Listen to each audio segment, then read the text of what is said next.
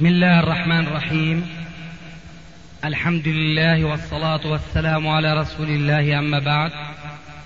فهذا أحد أشرطة سلسلة الهدى والنور من الدروس العلمية والفتاوى الشرعية لشيخنا المحدث العلامة محمد ناصر الدين الألباني حفظه الله ونفع به الجميع قام بتسجيلها والتأليف بينها محمد بن أحمد أبو ليلى الأثري.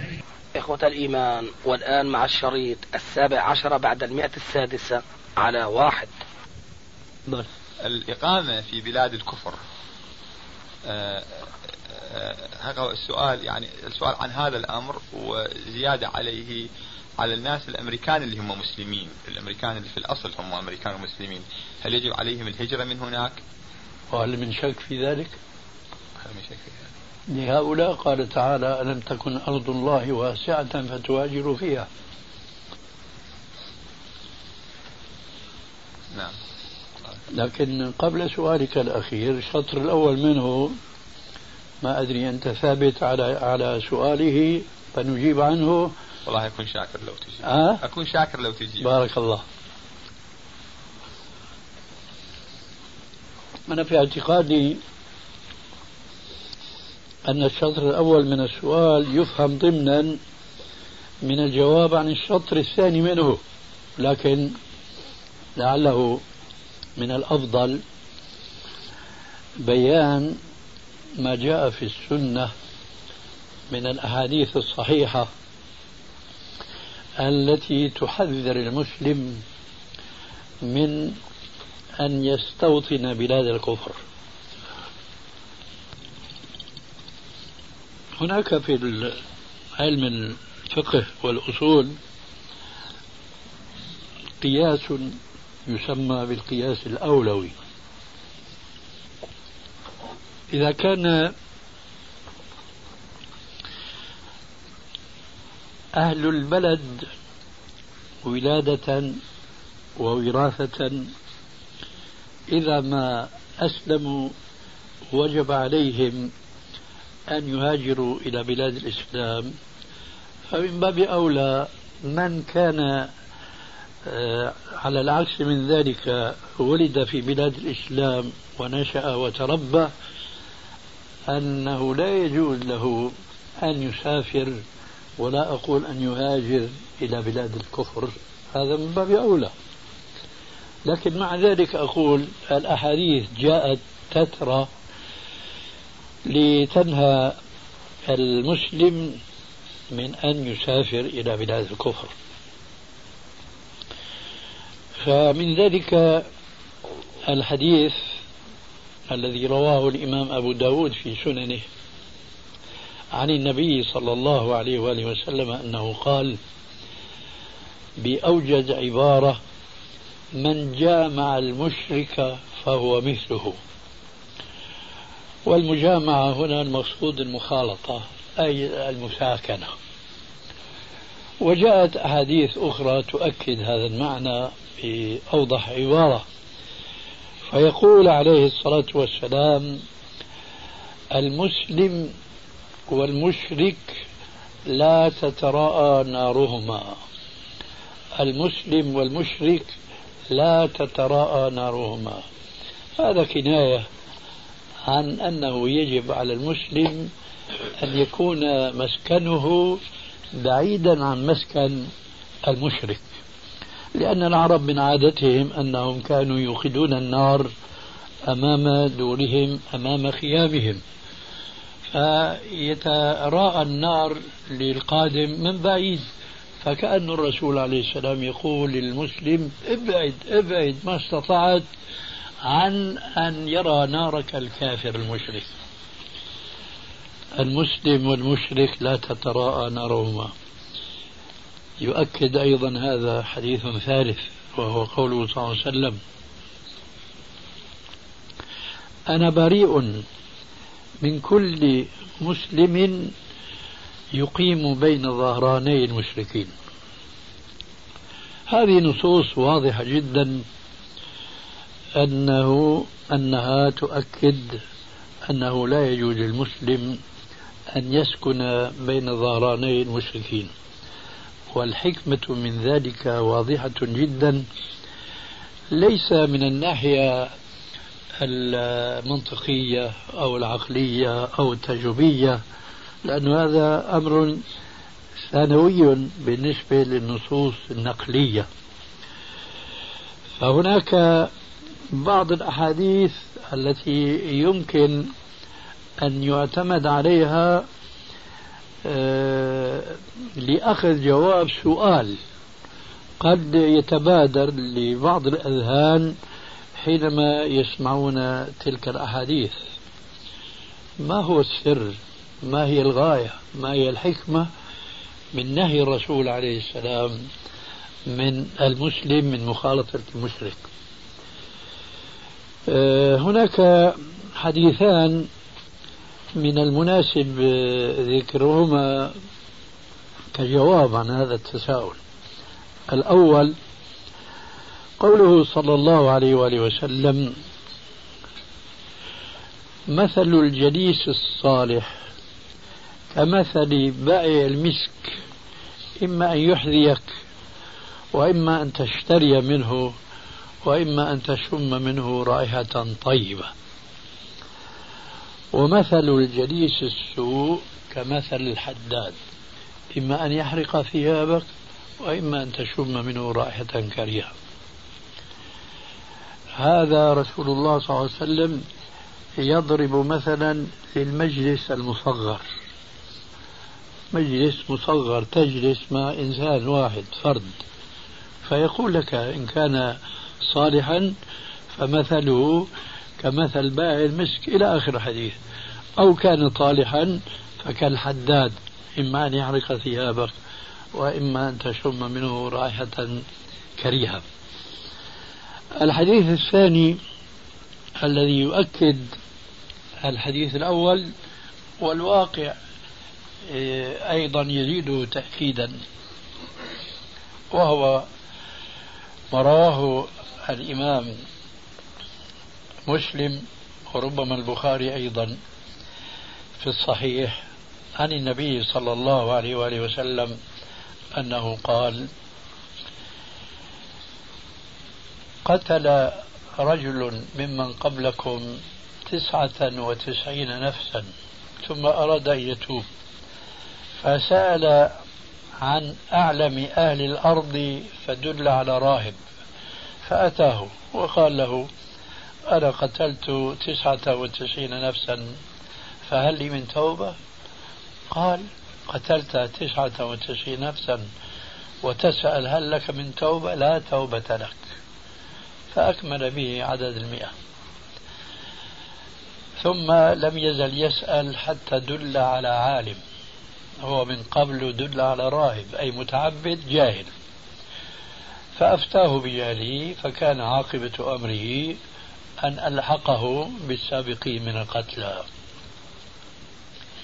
في المرة الثانية دل على عالم فجاءه قال له أنا قتلت مئة نفس بغير حق. هل لي من توبة. قال ومن يحول بينك وبين التوبة؟ ولكنك بأرض سوء. هنا الشاهد. بأرض سوء. فاخرج منها إلى القرية الفلانية الصالح أهلها فانطلق إليهم إلى تمام الحديث وهو معروف إن شاء الله. الشاهد أن هذا الرجل العالم متفقه بفقه هذا الحديث أو هذه الأحاديث. وهذا لا يمنع أن هذه الأحاديث حدثنا بها الرسول عليه السلام. لا يمنع أن يكون هذا من فقه الأنبياء من قبله عليه السلام. لأنهم جميعا كانوا يستقون من مشكاة واحدة. فإذا هذا العالم فاهم هذه الحقيقة أن الجو الموبوء فهو قد يعدي الشخص الصالح فيما إذا خالطه. وهذا مثال من النواحي المادية المرضية الأمراض التي آه، تتعدى ولذلك فجاء هنا الحج الصحي المعروف اليوم والرسول صلى الله عليه وسلم قد وضع قاعدته بالحديث المعروف إذا وقع الطاعون بأرض وأنتم فيها فلا تخرجوا منها وإذا وقع الطاعون في أرض لستم فيها فلا تدخلوا إليها وهكذا. إذا رسول الله صلى الله عليه وسلم حينما حرم على المسلمين أن يستوطنوا بلاد الكفر إنما هو محافظة على عقيدتهم على عبادتهم على سلوكهم. فلهذا أوجب ليس على المشركين هذا أمر مهم جدا أيضا وربما قلما تعرضت له. آه، حينما نتكلم عن مثل هذه المسألة الرسول صلى الله عليه وسلم ليس فقط أو الشارع الحكيم أوجب على المشركين إذا أسلموا أن يهاجروا إلى بلاد الإسلام بل أوجب على الأعراب أن يهاجروا من بداوتهم إلى حضرهم. هذا فيه أيضا مراعاة نفس المعنى لأن الرسول عليه السلام يقول في بعض الأحاديث من بدا جفا فإذا عاش الأعرابي بعد أن تلقن التوحيد وتعلم ما يجب عليه لتصحيح إيمانه وإسلامه ثم رجع إلى باديته وعاش فيها فقد يتأثر بالجفاء الذي هو من طبيعة الأعراب. فإذا كان الرسول صلى الله عليه وسلم حض الأعراب أولا على أن يعودوا حضرا ثم آه، ربط بذلك حكما شرعيا وهو أنهم ليس لهم حق آه، في في المغانم التي يغنمها المسلمون بسبب مقاتلة الكفار. فأولى وأولى وأولى أن يجب على المسلمين أن يلزموا ديارهم وألا ينتقلوا إلى بلاد الكفر والشرك والضلال وبخاصة في هذه الأيام لأنكم تعلمون بأن اليهود والنصارى وإن كانوا ضالين بسبب انحرافهم أولا عن التوحيد الذي بلغهم عن أنبيائهم ثم بسبب كفرهم بنبينا صلى الله عليه وسلم فهم مع ذلك كانوا على شيء من السلوك الحسن والأخلاق الطيبة وإلى آخره. ومن كان في سني أو قريبا منه فهو يعلم أن نساء النصارى في بلاد الإسلام كن يتحجبن بحجاب أحسن من كثير من المسلمات اليوم. ومعنى هذا الكلام أن أهل الكتاب ما كان انتشر فيهم الفسق والفجور والخلاعة الانتشار الذي أخذ يشكو منه العقلاء إن كان فيهم عقلاء من هؤلاء الكفار في بلادهم. فلذلك كيف يجوز للمسلم أن يعرض نفسه لهذا المجتمع الموبوء بالتفسخ الخلقي والتحلل الخلقي هذا؟ هذا ما عندي جوابا عن ذاك السؤال. شيء آخر هذه الأحاديث هناك من يؤولها بأنه هذه كلها آه، مخص آه، الأحاديث هذه كلها فيها نوع من الأمر بالهجرة إلى المدينة المنورة. والهجرة كانت أمر من النبي صلى الله عليه وسلم للناس أن يهاجروا إليه للمسلمين أن يهاجروا إليه. فالذين ما هاجروا كانوا قد اقترفوا هذا الإثم. فهذه الأحاديث إنما هي إنما تعني وجوب هجرة المسلم إلى دار الإسلام حينما يكون للمسلمين إمام يأمرهم بالهجرة إليه. والنبي صلى الله عليه وسلم نفسه نفسه لما فتحت مكة قال لا هجرة بعد الفتح. فأوقف هذه الهجرة. يعني ما طلب من الناس الذين هم في ديار الشرك أن يأتونه آه، لأنه قال لا هجرة بعد الفتح. وحديث أنا بريء من كل مسلم يقيم بين ظهراني المشركين. مرادف للآية والذين آمنوا ولم يهاجروا ما لكم من ولايتهم من شيء.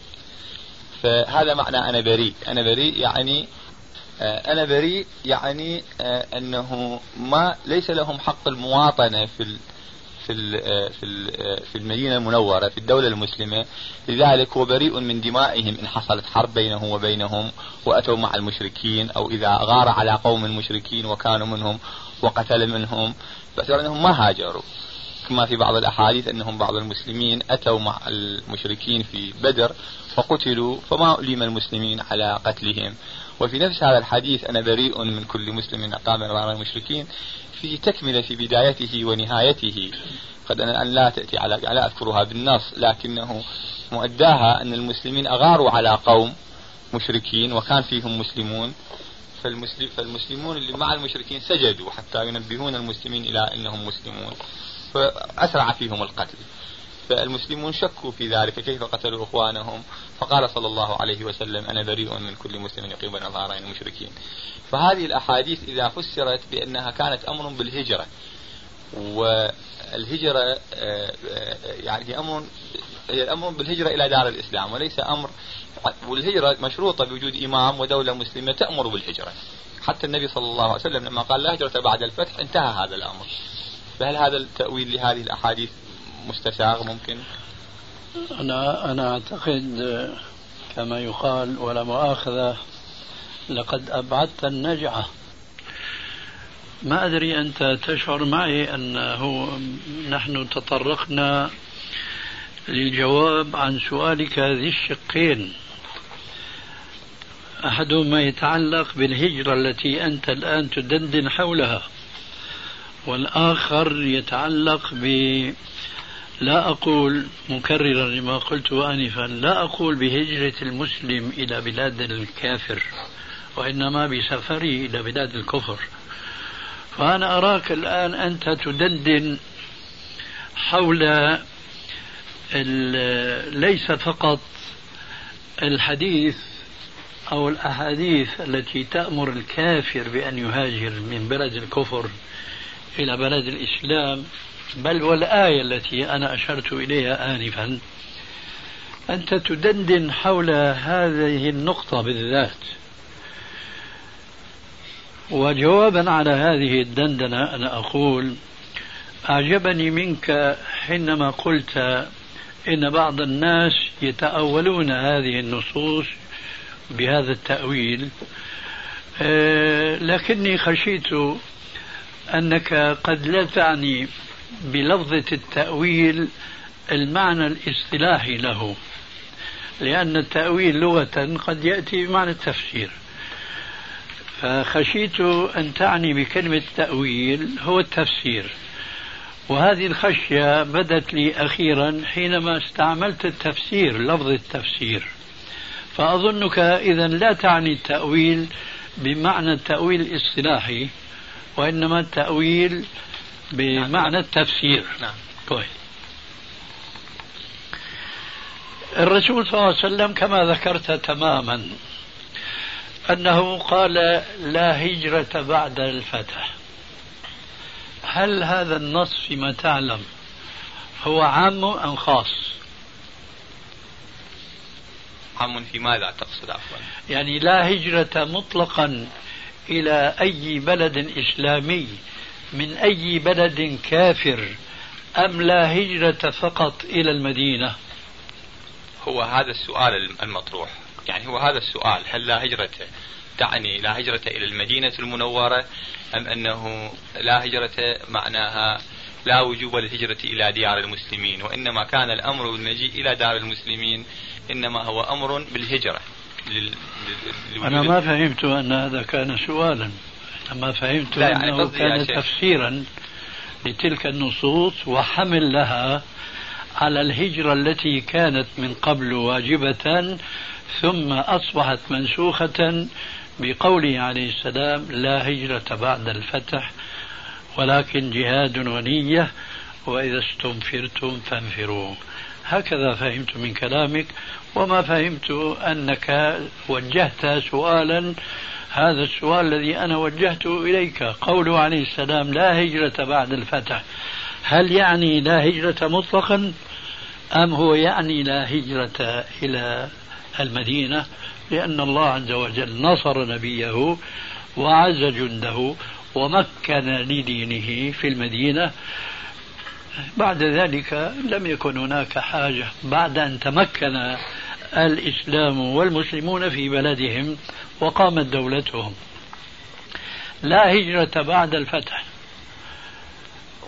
فأنا أقول جوابا على هذا السؤال الحديث بارك الله فيك ليس عاما أي هو لا ينفي استمرارية الهجرة من بلاد الكفر إلى بلاد الإسلام وإنما هو يعني لا هجرة بعد فتح مكة إلى المدينة لأن الرسول عليه السلام كان قد خطط بأمر من الله عز وجل أن يتجمع المسلمون وأن يتكتلوا في دار المدينة لتقوم دولتهم وليتجمعوا لمحاربة الكفار في مكة الذين استضعفوا المؤمنين وعذبوهم.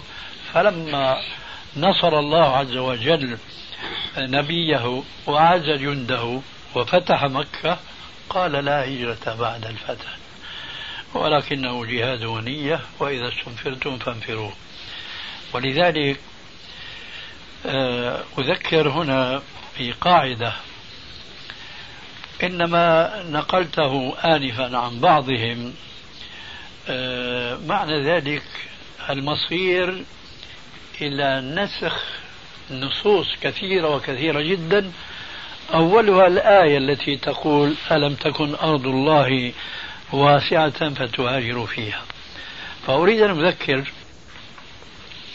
أن النسخ إنما يصار إليه حينما يتعارض نصان صحيحان تعارضا متنافرا كل التنافر لا يمكن التوفيق بينهما بوجه من وجوه التوفيق المعروفة عند العلماء والتي أوصلها بعضهم إلى أكثر من مئة وجه مئة وجه.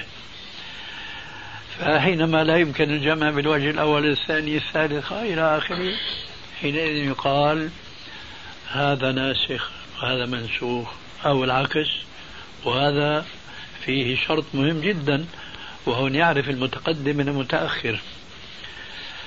فالنسخ لا يصار إليه إلا بعد أن تسد كل الطرق للجمع بين النصوص. وهنا لا ضرورة إطلاقا ولا حاجة ليس فقط ضرورة لا حاجة للصيرورة إلى ادعاء نسخ الآية فضلا عن الأحاديث التي ذكرناها آنفا من أن الشارع الحكيم حض الأعراب أن يهاجروا من باديتهم إلى حاضرتهم ليكون لهم ما للمسلمين عامة من الغنائم.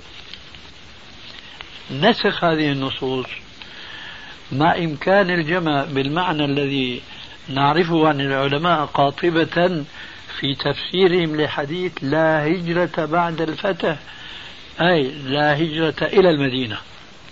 هذا الذي رفع. أما الهجرة من بلاد الكفر إلى بلاد الإسلام فبابها مفتوح وماض إلى يوم القيامة وهذا مذكور في العقائد المتوارثة.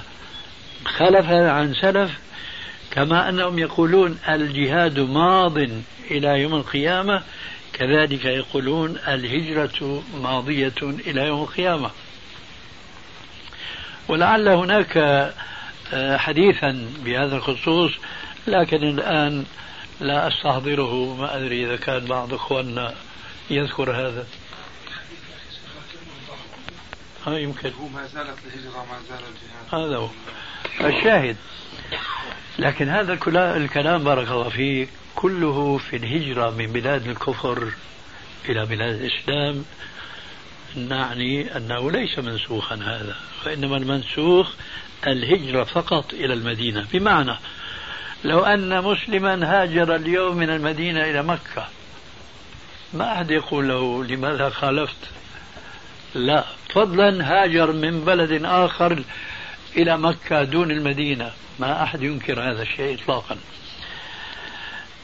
فالهجرة إذا ماضية إلى يوم القيامة من بلاد الكفر إلى بلاد الإسلام. لكن نحن موضوعنا إلهام في الحقيقة الذي يتعلق بالمسلمين الذين ابتلوا بالسفر من بلادهم إلى بلاد الكفر. فهذه النصوص التي ذكرتها آنفا هذه لا يمكن تأويلها بالمعنى الاصطلاحي ولا أعني تفسيرها. لا يجوز تأويلها بأنها أصبحت منسوخة لأن هذه ليس لها علاقة بقوله عليه السلام لا هجرة بعد الفتح. ليس لها علاقة. هذه عكس تلك كما قدمنا آنفا. وقلنا أن هناك في الفقه الإسلامي قياس يسمى بالقياس الأولوي. فقلنا إذا كان الشارع الحكيم أمر من كان مقيما في بلاد الكفر وقد هداه الله إلى الإسلام أن يهاجر إلى بلد الإسلام فكيف يأذن لمن كان مسلما أبا عن جد ويعيش في بلاد إسلامية؟ كيف يسمح له بأن يذهب إلى بلاد الكفر ويستوطنها؟ ومن كثر سواد قوم فهو منهم من جامع المشرك فهو منهم. على أننا نحن نقول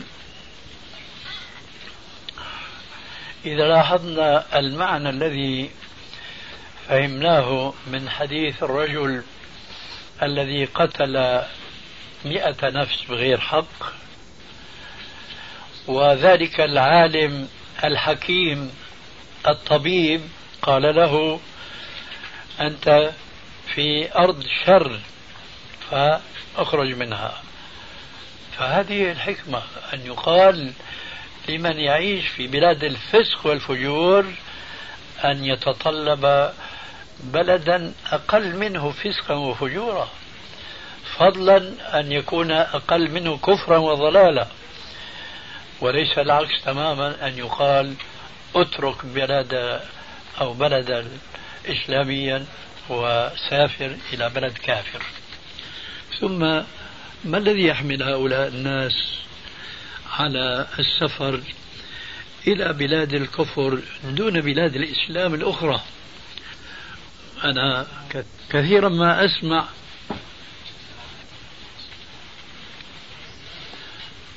من بعض الناس أننا نحن مضطرون للسكن في هذه البلاد لأننا أخرجنا من ديارنا مكرهين. وهذه نحن نعرفها مع الأسف حقيقة مرة لكن الذي أقوله لهم لم تؤمروا أن تسافروا إلى الأرض التي أنتم الآن تستوطنونها. أخرجتم من بلدكم بلد مسلم ثم اخترتم أنتم باختياركم المحض أن تقيموا في بلد الكافر. كان أمريكا كان بريطانيا كان ألمانيا كان فرنسا أو غيرها. فإذا هذا ليس عذرا. أنا أتصور أن زيدا من الناس أخرج من داره مكرها وأنا من هؤلاء. لكن حينما اخترت بلدا إسلاميا اخترته بمحض اختياري. فلماذا أولئك يختارون بلد الكفر والضلال؟ لأن هناك المرابح المادية. إذا هم لم يسافروا هناك كما سافر بعض الضعفاء المظلومين من مكة إلى الحبشة المرة الأولى والثانية. فرارا من الظلم فقط وإلى أرض فيها أمن كما جاء وصف ذلك في بعض الأحاديث. ما سافروا لهذا لأن بإمكانهم أن يجدوا هذا الأمن في بلد إسلامي وأن يجدوا العمل أيضا الذي يعتاشون به وبرزق حلال مثل ذلك أو قريب من ذلك. لكن الذي يجعلهم يؤثرون السفر إلى تلك البلاد هو الربح المادي. وهذه فتنة من زاوية أخرى وهي ما أشار إليه رسول الله صلى الله عليه وآله وسلم في الحديث الصحيح المعروف إن لكل أمة فتنة وإن فتنة أمتي المال. ما الفقر أخشى عليكم؟ إنما أخشى عليكم أن تفتح عليكم الدنيا وزهرتها أو كما قال عليه الصلاة والسلام. وأنا أعرف أو ألمس تأثر المسلم بالجو الكافر وبذوقه من حيث يشعر أو لا يشعر. وقعت لي القصة التالية وفيها عبرة لكل من يعتبر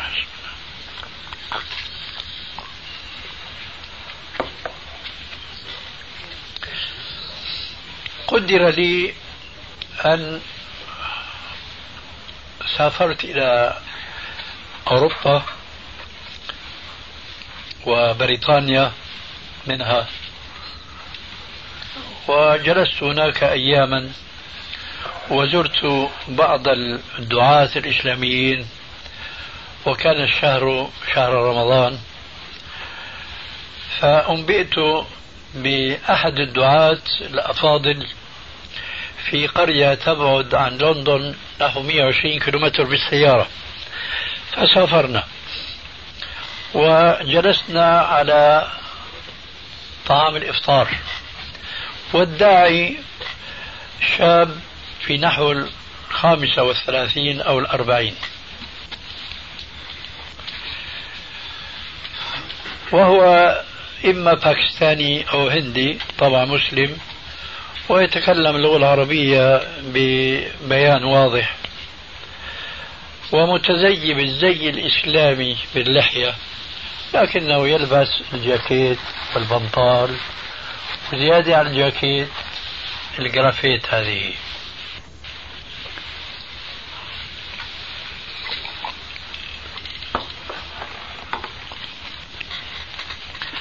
فأنا من باب التناصح مع رجل لا سيما وقد سمعت آه، حوله ثناء طيبا. بدأت أتكلم بموضوع من تشبه بقوم فهو منهم. وموضوع آخر يختلط أحيانا على بعض الناس بالموضوع الأول ألا وهو مخالفة المشركين. الأحاديث التي تأمر المسلم بمخالفة المشرك. فالأمر بمخالفة المشرك أهم من النهي عن التشبه بالمشرك. وهذا واضح في مثل قوله عليه السلام كما في صحيح البخاري إن اليهود والنصارى لا يصبغون شعورهم فخالفوهم. الشيب صبغة الله. لا يملكه الإنسان. مفروض على المسلم والكافر على الصالح والطالح. مع ذلك قال عليه السلام فخالفوهم. أنت تشيب والكافر يشيب خالفه بأن تصبغ شعرك لحيتك تحدثت معه في هذا الموضوع. ومن طيب نفسه أنه استجاب فورا.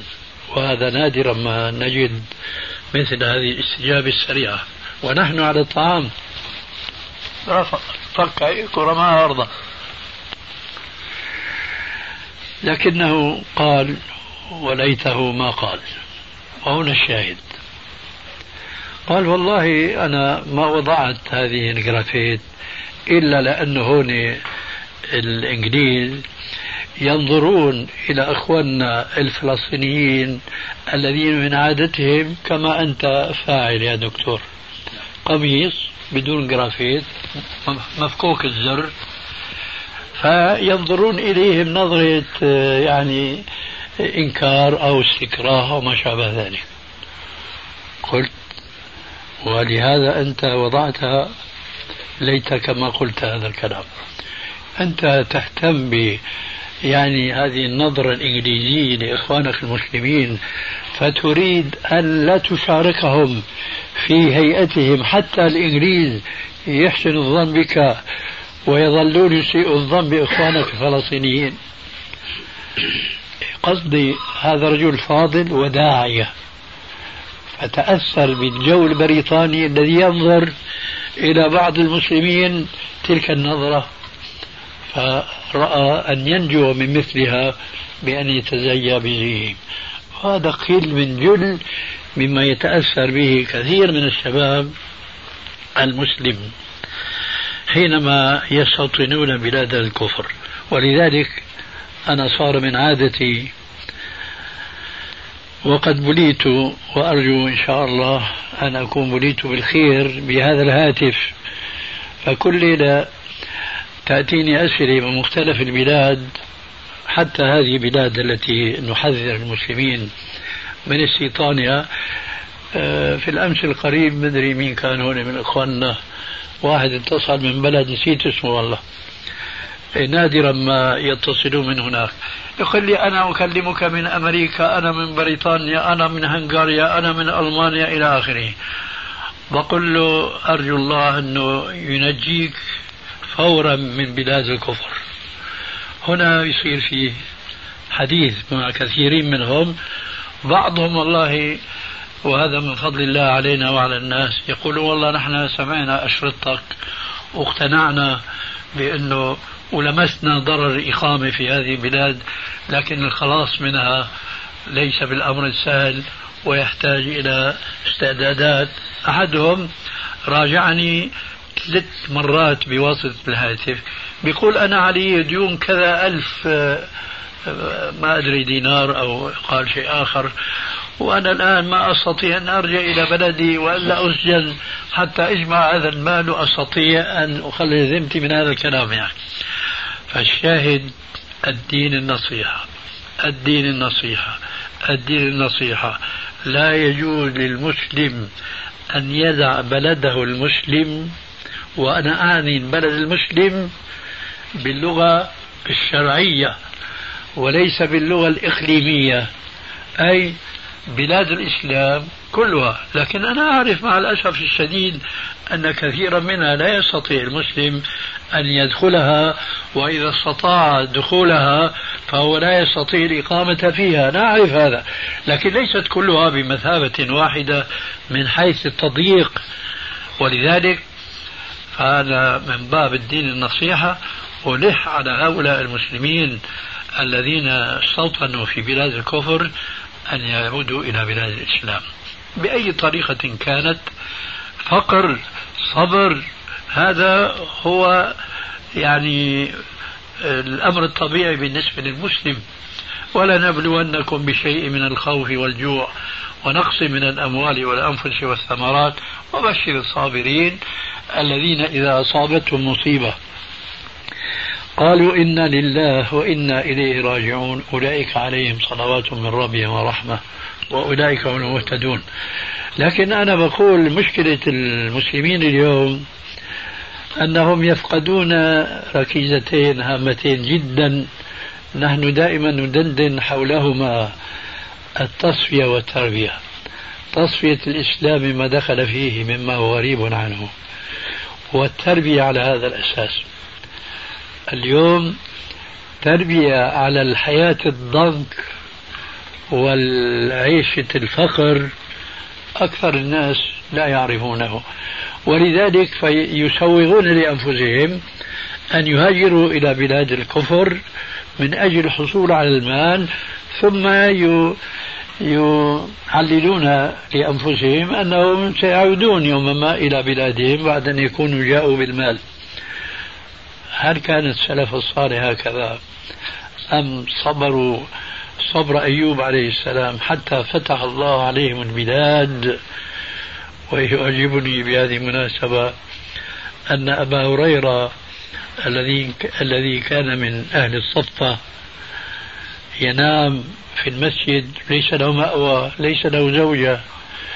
فيما بعد تزوج امرأة. في له قصة والله بديعة بس ما أحد منكم يذكرها. لعله كان يخدمها أو هيك شيء. بعدين صارت زوجته. مش هذا المهم. صار أمير في بلد ما. طالع المنديل وامتخط فيه. فقال كخ كخ أبو هريرة يتنخع في المنديل. نظر إلى وضعه والوضع السابق. الله أكبر. لكن الحقيقة أن الصبر هو مفتاح الفرج. لكن المسلمون بحاجة إلى تربية ولذلك الذين يهاجرون إلى تلك البلاد إما أن يكون فيهم نقص في فهمهم للإسلام وهذا غالب على الناس. أو فيهم نقص تربية إسلامية صحيحة وهذا أغلب على الناس. ولذلك فنحن ننصح بأن يعودوا إلى بلدهم. هنا شبهة لابد من ذكرها بهذه المناسبة وهي شبهة غرارة. يغتر بها كثير من الشباب. يقولون والله يا شيخ نحن هنا يعني أخذين حريتنا الدينية أكثر من بلدنا. وهذا من بعض الجوانب صحيح. لكن أنا أفجأهم بحقيقة هم يعيشونها. أقول لهم هل تستطيعون أن ترفعوا أصواتكم بالأذان؟ يقولوا لا. وقل وين الحرية التي تدعونها؟ ثم أذكرهم بالمدى البعيد. أنتم إذا كنتم تفرون بدينكم زعمتم إلى بلاد الكفر. هل بإمكانكم أن تتصوروا أنكم تستطيعون أن تقيموا دولة الإسلام حيث أنتم في أمريكا في فرنسا إلى آخره إلا بعد قرون وقرون طويلة؟ أي الأمرين أقرب؟ أن تعودوا إلى بلادكم وأن تتعاونوا مع إخوان لكم هناك لتحققوا أولا المجتمع الإسلامي والحياة الإسلامية التي منها ينبع إقامة دولة الإسلام والحكم بالإسلام. أم هناك أقرب؟ لا والله يقولون في بلاد الإسلام أقرب لأنه لإعادة تلك البلاد الكافرة إلى مثل ما هو الوضع في البلاد الإسلامية. يحتاج إلى قرون فلذلك أنتم تعيشون في أوهام تقولون نحن نعيش في حرية أكثر من بلاد الإسلام. هذا وهم هذا خيال. نعم بتصلوا وبتصوموا إلى آخره لكن أكثر صيامكم أكثر صلاتكم ليس على الوجه الشرعي. ثم دعوا هذا الجانب. تسمع هناك مشاكل يتعرض لها الشباب من حيث الزواج ببعض الكتابيات زعموا والتوالد اللي يحصل بعد ذلك. والنزاع إذا المرأة طلقته مش هو طلقها فيبقى ولده أو ابنته معها وليس معه إلى آخره. مشاكل يعني دائما نسأل عنها. هذه ما تقع في بلاد الإسلام. لذلك تكون الحقيقة التي لا شك فيها ولا ريب أنه لا يجوز للمسلم اليوم أن يعيش في بلاد الكفر فإذا أخرج من بلده من مسقط رأسه فيسعه أن ينتقل إلى بلاد آخر من بلاد الإسلام. هذا ما يحضرني ذكره أو رأيت من الضروري ذكره بمناسبة البحث في هذه المسألة. نعم. حول هذه المسألة تفضل. أيضا يذكرون يعني شيئا قريبا ذكرته شبهة بأن البلاد الآن قد استوت في الفسق والفجور الإسلامية منها والكافرة وأن الأحكام معطلة فما رأيكم؟ نحن قلنا آنفا بالنسبة للفسق والفجور لا يجوز مشابهة بلاد الإسلام بتلك البلاد. أما أيضا بالنسبة للأحكام صحيح مع الأسف أنه كثير من الأحكام الإسلامية آه، مهدورة ومهجورة. ولكن ولكن القياس هنا قياس مع الفارق. فبلاد الإسلام لا يزال فيها كثير من الأحكام آه، على الإسلام وعلى الأقل على بعض المذاهب الإسلامية. أما هناك فليس هناك إلا القانون الذي يحكمهم جميعا. فهذه مغالطة أيضا. يريدون بها تسويغ ما هم عليه من الإقامة المخالفة للشريعة. ثم إنني أقول أيضا وكما يقال الكلام ذو شجون ربنا يقول في القرآن الكريم ومن يتولهم منكم فإنه منهم. ترى الذي يعيش في بلد كافر. هل هو موال لهذا البلد أم معادي؟ ونريد أن نسمع الجواب من الدكتور حتى الجو شوي يتحرك هو موالي لذاك البلد أم معادي؟ أيوة أي مسلم يسافر إلى بلد كافر. فهل هو موال لهذا البلد ولحكامه أم هو معادي؟ لا هو غير موالي يعني البلد وحكامه ونظامه غير موالي. غير موالي. معادي كاره يعني مو شرط المعادي معادي نعم لكن ما قد لا يفعل شيئا في العداء لكن هو كاره له. كاره. نعم. فلماذا يساكنه نعم. فلماذا يساكنه؟ هذه للحاجة تكون عادة كما ذكرت أنت يعني. نعم. إذا ماذا؟ لماذا نقول في الجواب لماذا؟ للحاجة لأن يسكن هناك. لكن يعني حاجة قلنا تتحقق ب... لا لا يعني أقول لما ذكرت أنت بس جواب سؤالك يوم ما ذكرت سابقا لماذا بس جواب سؤالك. هل المسلم الذي يسكن في ديار الكفرة هو موالي لهم ولا معادي؟ آه. آه إذا اعتبرت مجرد السكنة هي موالاة هذه موضوع آخر بس إذا تسألني على موالاة القلب لا المسلم غير موالي لهم عادة ساكن لكن غير موالي لهم. طيب. يعني غير محب لهم عفوا كاره لأوضاعهم. اسمح لي الموالاة يعني في رأيك تكون قلبا فقط أم وقالبا أيضا؟ لا قلبا وقالبا. يعني إذا أنت خصصت قلت قلبا. غير موالي لهم غير راضي عما هم عليه منكر لذلك يدعو إلى عكسه. لا يطبقه على نفسه يعني الموالاة ما متحققة لا أراها متحققة يعني حتى يعني يعني بقاؤه بينهم حرام هذا أمر بس هو موالي لهم ما يبدو أنه موالي لأنه ممكن انسان يسكن بين قوم وهو كاره لهم، كاره لما هم عليه. طيب ما تع... ما يتعاون معهم يا أستاذ؟ نعم يتعاون في طيب. يعني في الحياة العامة في الدنيا. طيب هذه من الموالاة. إيه وليس على قوانينهم نعم يحكمونه بها. طيب كيف تكون الموالاة إذا الموالاة محرمة كيف تكون؟ شيخ حتى في ديار المسلمين نحكم بقوانين غير إسلامية. لا اسمح لي الآن خلينا و... ننتهي من هناك. بعدين نعود إلى بلاد الإسلام. يعني هو في أول المساكن معهم ما يستطيعون هم أن, يجب أن بحكم القانون. أن يمشوا عليه بطبيعة الحال هو يؤديه لا يستطيع أن ينفذ منه. وإن كان البعض ينفذ من بعضه لكن يعني يؤدي معظمه. لكنه تنفيذ القوانين الكافرة عليه لأنها مفروضة عليه. هل هذه موالاة هذا السؤال ينطبق حتى على بلاد المسلمين لما لا لا ما ينطبق بارك الله فيك. لكن آه، ما أدري هذه القفزة هذه يعني منطقية الآن من بلاد الكفر إلى بلاد الإسلام. لا وهي القفزة. القفزة شيخ هو لجواب السؤال هل أنه مجرد انطباق قوانينهم عليه؟ كونه كونه تنطبق على القوانين فيجيبهم إلى هذه القوانين. هذه موالاة الجواب نعم تنطبق عليه قوانينهم. يعني هذا هذا هو جواب السؤال. هل هي موالاة هذه هل هي موالاة أنت ذكرت أنها موالاة فأنا دا أسأل دا أقول إذا كانت موالاة فيعني إحنا كلنا في كل البلاد تطبق علينا قوانين غير إسلامية. ليسوا سواء بارك الله فيك. أنا سأقول لك الآن ما دام أنت تصر على القياس سأقول لك هناك فرق كبير جدا.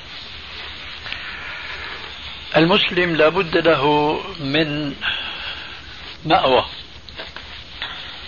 إن كن يكنه لابد له. فلا بد له لهذا الكن من بلد.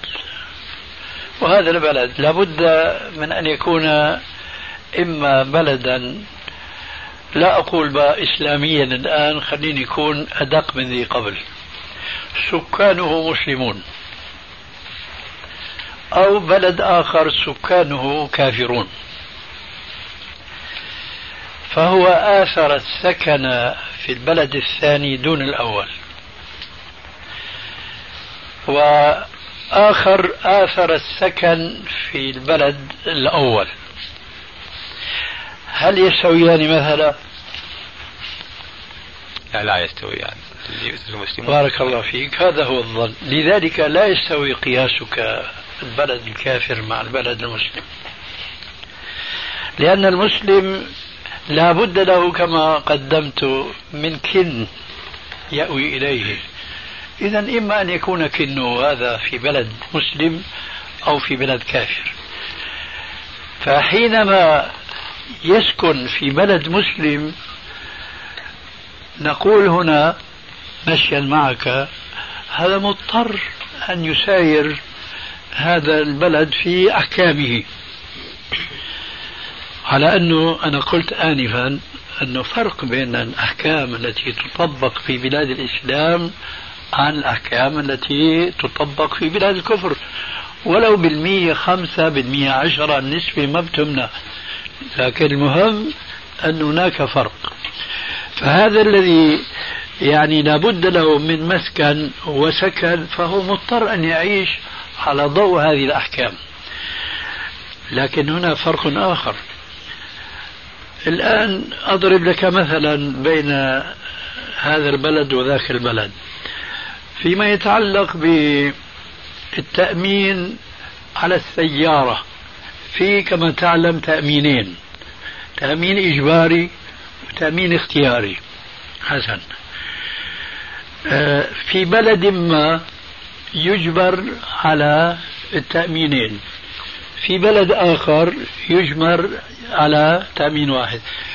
البلدان في الصلاح أو في الطلاح كلاهما سواء. لا فرق أبدا لتقريب الموضوع. فاختار المسلم البلد الذي يفرض عليه التأمينان. هل يقال هذا كالأول؟ لا ليس كذلك. لا إذا إذا بارك الله فيك. ينبغي على المسلم أن يلاحظ دائما أن هناك فرقا في خلينا نقول صراحة في الموالاة. هناك فرقا في الموالاة. موالاة لا بد له منها. كالمسلم الذي يقيم في بلاد الإسلام ويدفع ضرائب ومكوس كثيرة وكثيرة جدا. فهذا معذور. إلى أين يذهب؟ هنا لا يقال له ألم تكن أرض الله واسعة فتهاجروا فيها. أما ذاك الإنسان الذي يحكم بقانون من ألفه إلى يائه وكافر. وكل يوم هذا القانون بلا مبالغة كل مدة ومدة يدخل فيه تعديل لأنه من وضع البشر. ليس القانون الموجود في بلاد الإسلام بهذه المثابة. في البعد عن الإسلام فيه تفاوت قل أو كسر ليس هذا موضوعنا. فإذا فلنمشي معك. المسلم في بلد الإسلام موالي لكن لا يستطيع إلا هذا. هذه الموالاة فعل قالبية وليست قلبية.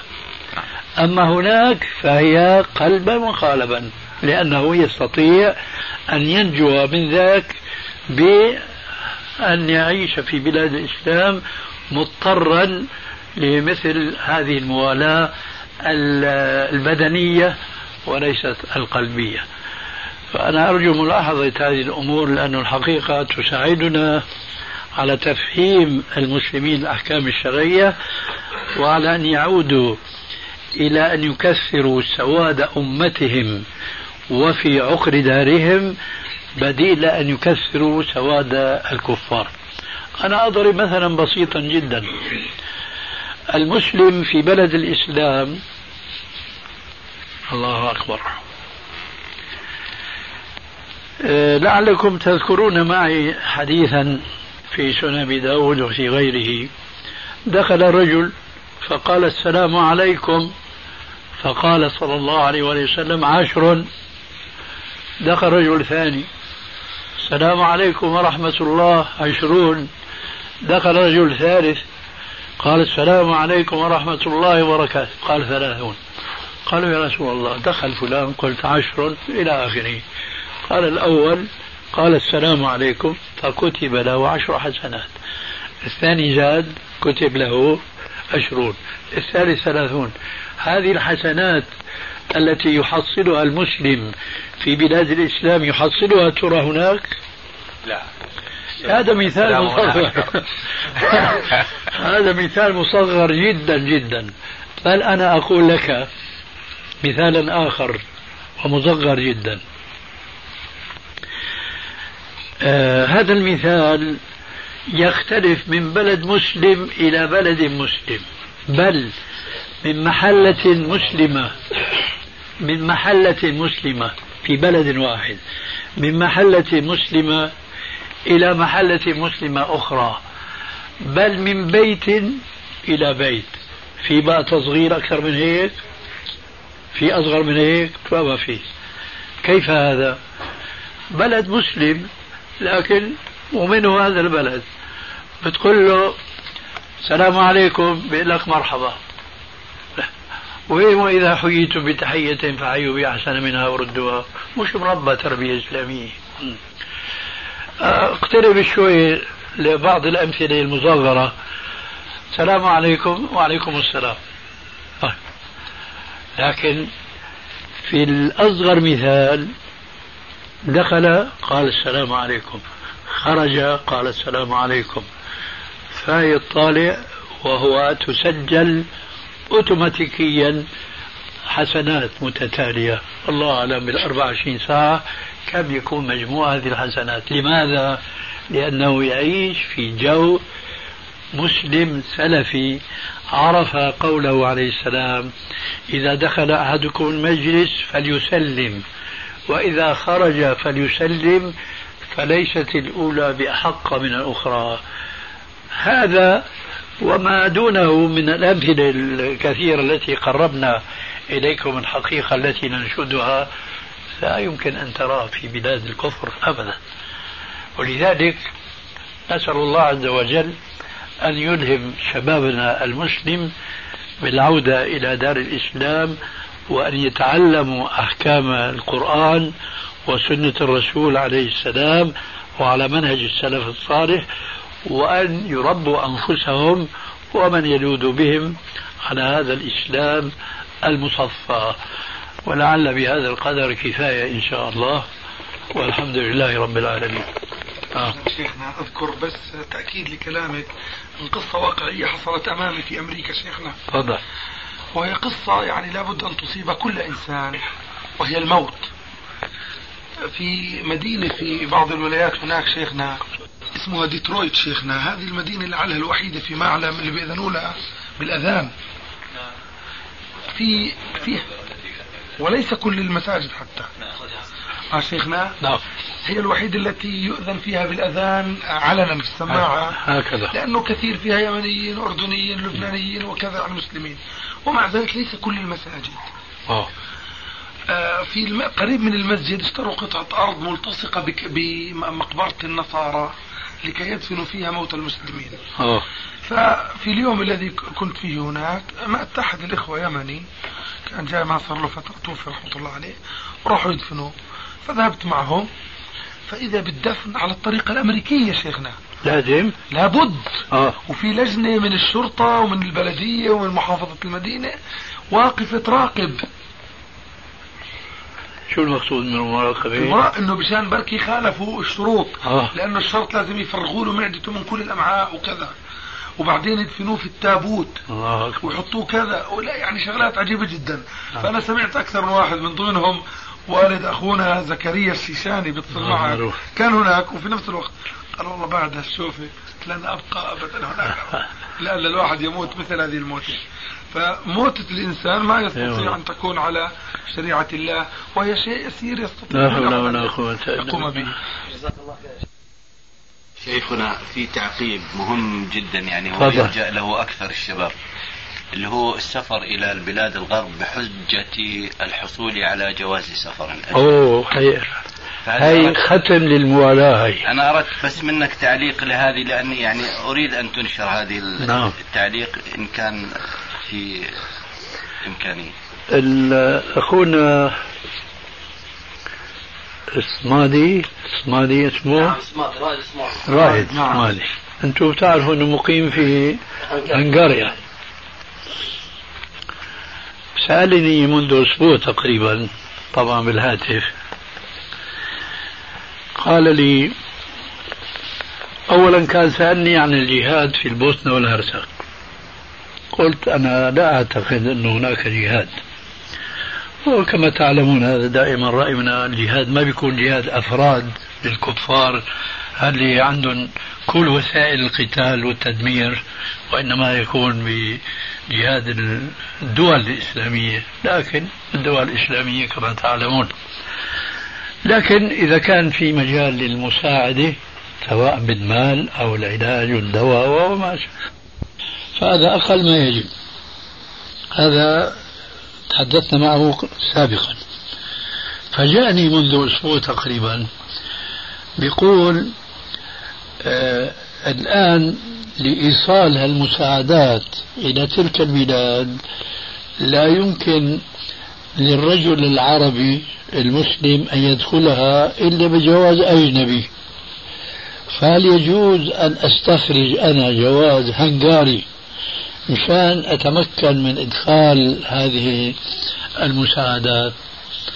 قلت له لا يجوز لأن هذا هو ختم لموالاة الكفار لأنك تعني أنه أنا أريد أن آه، أكون محكوما بهذا النظام الكافر ولذلك أنت تستنجد وترجو هؤلاء أن يعطوك هذا الجواز الكافر. وأنا دائما أقول بأن هذا من تمام الموالاة للكفار وأيضا كثيرا ما سئلت ولعله الدكتور يعرف هذه الحقيقة أنه المسلم مثلا اللي بيعيش في ذيك البلاد حتى يكون له الحقوق التي تعطى للمواطن الأمريكي لابد هو ما يكون عنده جواز أمريكي. وليحصل على جواز أمريكي آه، يمكن أن يتزوج أمريكية فيحصل على جواز أمريكي. صحيح هذا؟ نعم. فنقول نحن الغاية لا تبرر الوسيلة. هذه قاعدة ليست إسلامية أبدا. فلذلك استحصال يعني الجواز هذا عين الموالاة تحقيق للموالاة تماما للكفار حتى أيضا من مشاكل الإقامة في تلك البلاد. لعلي عرفت هذا من أخونا الرائد أو غيره ولعل هذا موجود أيضا في تلك البلاد. يعطى المقيمون في تلك البلاد راتب إذا كان ما عندهم عمل. موجود هذا في أمريكا؟ موجود. سبحان الله. ربنا يقول ولن يجعل الله للكافرين على المؤمنين سبيلا. ورسول الله صلى الله عليه وسلم يقول يد العليا خير من اليد السفلى واليد العليا هي المعطية واليد السفلى هي الآخرة. فكيف يمد المسلم يرحمك الله كيف يمد المسلم يده لينال مالا أو صدقة من يد كافر؟ العزة لله ولرسوله وللمؤمنين. نسأل الله عز وجل أن يجعلنا مؤمنين حقا وبهذا القدر كفاية والحمد لله رب العالمين. حديث شيخنا دائما بذكر في هذا الباب صح كتابنا فهو حديث إني نهيت عن زبد المشركين أي عن عطائهم ورزقهم. صدق رسول الله سبحانك اللهم. إبراهيم يقول من أمريكا. بيقول كل واحد بغرفته حاطط قوس تحت مخدة. أعوذ بالله. شو قلت إحنا عندنا 16 نمر والله شو واحد لأنه أهلي بعد الساعة السادسة في كاليفورنيا بسان دييغو ما يستطيع يفتح الشباك. أعوذ بالله. بعد الساعة ما يستطيع، أنا رأيي العيني. ما يستطيع لما؟ خوفا من اللصوص والحرامية ولا ولا ينزلون إلى الأسواق، هكذا أهلي.